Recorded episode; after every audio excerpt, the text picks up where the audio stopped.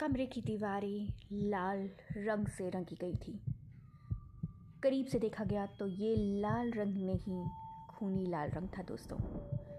जी हाँ उस बंगले की, उस कमरे की बेडरूम रसोई और लिविंग रूम की दीवारों के ऊपर लाल रंग कुछ इस तरह से फैला हुआ था जैसे कि कोई पेंट किया गया हो दोस्तों।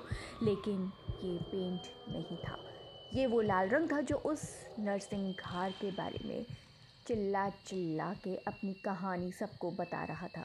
दीवारों के ऊपर इस कदर खून के धब्बे, इस कदर लाल रंग, इस कदर लाल खून फैला हुआ था कि एक नज़र देखें तो ऐसा लगता था कि दीवार के ऊपर लाल रंग पेंट किया गया है। जी हाँ दोस्तों, आज मैं आपको अपने साथ लेके चल रही हूँ एक ऐसे ही भयानक बंगले की सैर पे। जी हाँ तो तैयार हैं दोस्तों? भयानक हॉन्टेड बंगला हवेली, पुरानी हवेली, भूतिया हवेली। इन सब चीज़ों का नाम लेते ही यकीनन हमारे दिमाग में सैकड़ों पिक्चर्स घूमना शुरू हो जाती हैं। जी हाँ हॉन्टेड फ़िल्म फ़िल्मों में हॉन्टेड सीरियल्स में हम बहुत सारे ऐसी इमेजेस या भूतिया हवेलियों की इतनी तस्वीरें ऑलरेडी देख चुके हैं कि दिमाग में एक एक करके सारी की सारी वही पिक्चरें कौंधने लगती हैं। जी हाँ दोस्तों, ऐसे ही एक भयानक बंगले के बारे में आज मैं आपको बताने जा रही हूँ। बंगले की दीवारें यकीनन इस कदर खून के रंग से भीगी हुई थी, इस कदर खून के रंग में रंगी जा चुकी थी कि ये विश्वास करना सच में मुश्किल था कि इस दीवारों पे कभी सफ़ेद रंग भी हुआ करता होगा। बहुत ही खूबसूरत ये बंगला अपने टाइम पे था।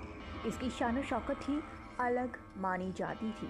जी हाँ दोस्तों, आज मैं आपकी होस्ट सुनहरी आपका स्वागत करती हूँ अपने इस नए सेगमेंट राज अनदेखे में, और आपको अपने साथ लेके चल रही हूँ कवि नगर गाज़ियाबाद यूपी डिस्ट्रिक्ट के एक ऐसे बंगले की तरफ़, जिसका नंबर है के सी उन्नीस।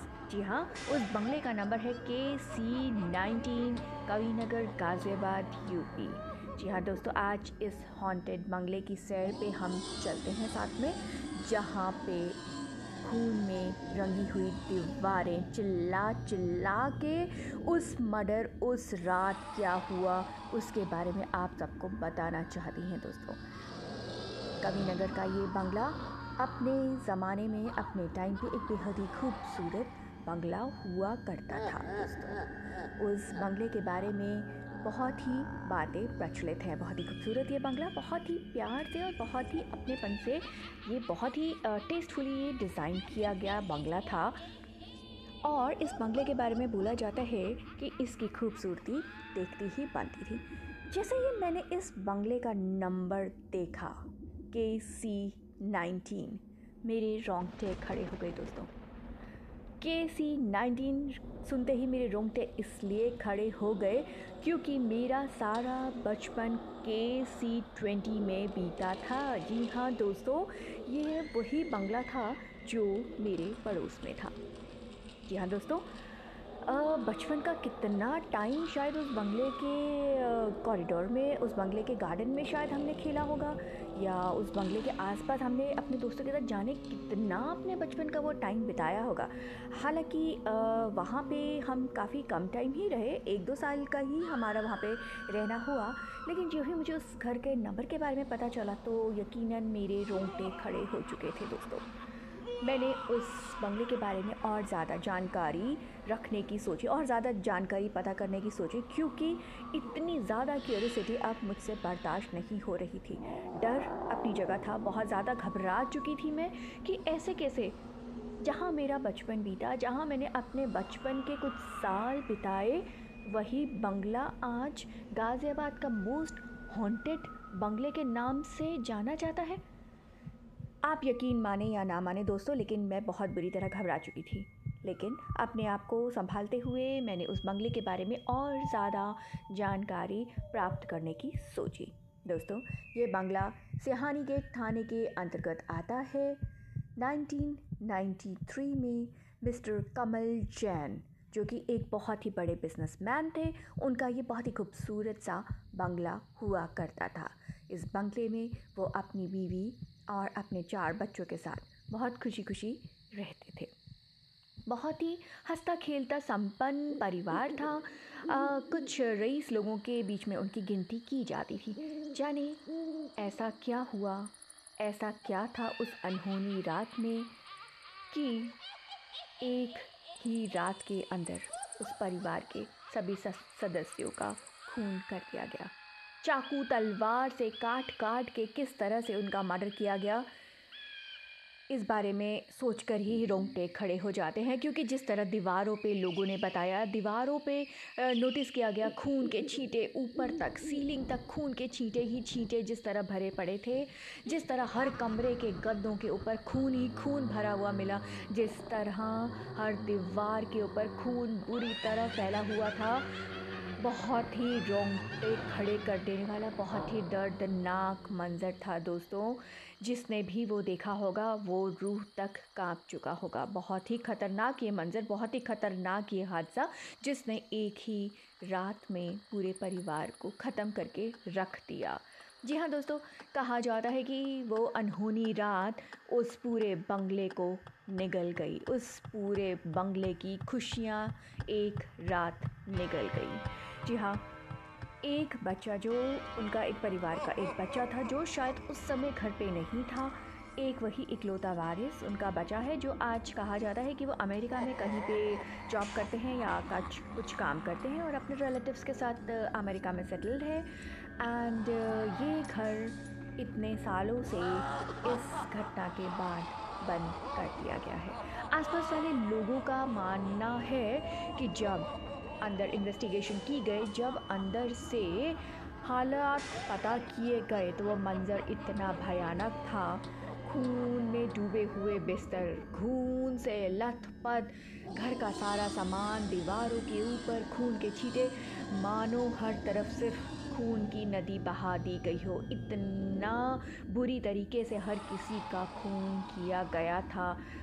मैं सोच के ही सिहर जग गई हूँ। मैं सच बता रही हूँ दोस्तों, मुझे बिल्कुल मैं विश्वास ही नहीं कर पा रही हूँ कि जहाँ पे शायद मैंने अपने बचपन के कुछ प्यारे साल बिताए होंगे, उसके साथ वाले बंगले के अंदर इतना बड़ा नरसंहार हुआ। इस तरह का क्रिमिनल ऑफेंस वहाँ पे किया गया कि उसके बाद उस बंगले के अंदर भूतुआ गतिविधियाँ भी नोटिस की गई। लोगों का मानना है कि अक्सर वहाँ पे बच्चों के चीखने चिल्लाने की आवाज़ें आनी शुरू हो गई। रात के समय एक महिला को रोते हुए बिलकते हुए सुना जा सकता था। कितनी बार वहाँ पे ऐसा लगता था कि हल्की हल्की रोशनियाँ पूरे घर में घूम रही हैं और चीखने चिल्लाने की आवाज़ें आ रही हैं, दोस्तों। बहुत सालों तक ये घर बंद रहा। मैं अपनी क्यूरसिटी को नहीं रोक पाई और मैंने और आगे पता किया और मुझे पता चला कि आज की डेट में के सी टेन में रहने वाले कोई मिस्टर राकेश भाटिया हैं। उन्होंने इस प्रॉपर्टी को ले लिया है और अब वो इस पूरे बंगले को तोड़ के नए सिरे से एक नई हवेली बना रहे हैं दोस्तों। उस ग्राउंड में या उस के सी नाइनटीन का जो पूरा एरिया है, काफ़ी बड़ी वो कोठी है। वहाँ पे इस समय पूरी हवेली को डेमोलिश कर दिया गया है, पूरी हवेली को तोड़ दिया गया है। मे बी इसी विचार से, क्योंकि उस कोठी के अंदर जो इतनी ज़्यादा मिसहैपनिंग हुई, इस तरह से कत्ल किए गए, इस तरह से उस कोठी के अंदर जितनी जो घटनाएँ हुई, या खून के धाग धब्बे हर तरफ़ फैले हुए देखे गए, यकीनन उस कोठी में किसी का भी रुक पाना नामुमकिन है। उस कोठी में कोई भी रुक नहीं सकता। इसको बेहतरी इसी में ही समझा गया कि इस कोठी को तोड़ के नए सिरे से दोबारा कोठी को बनाया जाए। जब हमने और पूछताछ करने की सोची, जब हम वहाँ देखा तो हमें पता चला कि वहाँ पे दो परिवार अपनी परिवारों ने शरण लेके रखी है। एक तो वहाँ पे गार्डनिंग का काम करते हैं, जिनकी बीवी आसपास के घरों में बर्तन, झाड़ू, पोछे का काम करती है और एक रिक्शा पुलर भी वहाँ पे रहते हैं और जिनकी वाइफ भी सुनीता नाम की वाइफ है, जो घरों में आसपास काम करती हैं और उनके बच्चे भी वहीं रहते हैं। जब उनसे बातचीत की गई तो पता चला उनके मुताबिक उन्होंने यहाँ पे कोई इस तरह की गतिविधि कभी नोटिस नहीं की। उनको जब कहीं रहने की जगह नहीं मिली तो उन्होंने इस घर में, क्योंकि ये वीरान था, अकेला था, उन्होंने यहाँ पे शरण ली और उनको इस तरह की गतिविधियाँ कभी भी उनके नोटिस में नहीं आई। आज उनको यहाँ पे रहते हुए पाँच छः साल से ऊपर हो चुके हैं और वो यहाँ पे सिक्योरिटी का भी काम करते हैं, आसपास का भी काम करते हैं, लोगों का करते हैं और उन्होंने ये बोला कि उन्हें इस हवेली में रहते हुए कभी डर नहीं लगा। और इस तरह की कोई गतिविधियाँ उन्होंने नोटिस नहीं की। तो जी हाँ दोस्तों, हम यही मानते हैं कि भगवान करे जो भी यहाँ पे दर्दनाक हादसा हुआ मृत जनों को, आत्माओं को ज़रूर शांति मिले। प्रभु उनको अपने चरणों में स्थान दे और डिमोलिश करके अब जो नई कोठी बन रही है, उस कोठी की किस्मत बहुत अच्छी हो और इन बहुत खूबसूरत और बहुत ही लकी वो कोठी साबित हो। राकेश भाटिया जी के लिए। तो जी हाँ दोस्तों, ये थी के सी नाइनटीन कवीनगर गाज़ियाबाद की एक हॉन्टेड हवेली की जानकारी।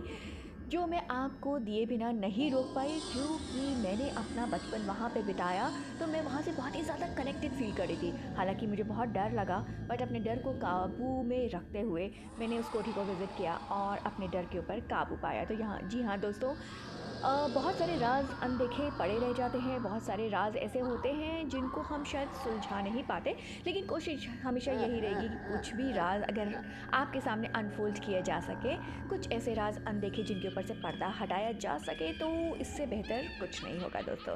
तो मुझे बताइएगा ज़रूर आपको ये एपिसोड कैसा लगा? आपको ये सेगमेंट कैसा लगा? इसके बारे में आप में से किसी और को कुछ भी जानकारी है तो आप लोग मुझे स्पॉटीफाई पे मैसेज कर सकते हैं। स्पॉटीफाई पे मैं अवेलेबल हूँ राज अनदेखे के नाम से ही। वहाँ पे आप लोग मुझसे कांटेक्ट कर सकते हैं आ, मुझे कमेंट दे सकते हैं। एंड अगर आप लोग अपनी कोई स्टोरी मेरे साथ शेयर करना चाहें तो आप लोग अपना वहाँ नंबर छोड़ सकते हैं। आपका नंबर किसी और को वहाँ विजिबल नहीं होगा सिर्फ़ मैं देख सकती हूँ। एंड मैं आपसे कॉन्टैक्ट करके आपसे आपकी स्टोरी बिल्कुल ले लूँगी। तो दोस्तों मुझे कमेंट करके बताना ना भूलिएगा। आज का सेगमेंट आपको कैसा लगा और किस तरह की कहानी आप सुनना चाह रहे हैं?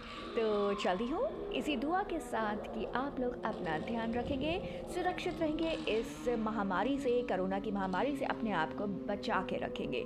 तो जल्द मिलती हूँ दोस्तों नेक्स्ट सेगमेंट में। Children take care and bye bye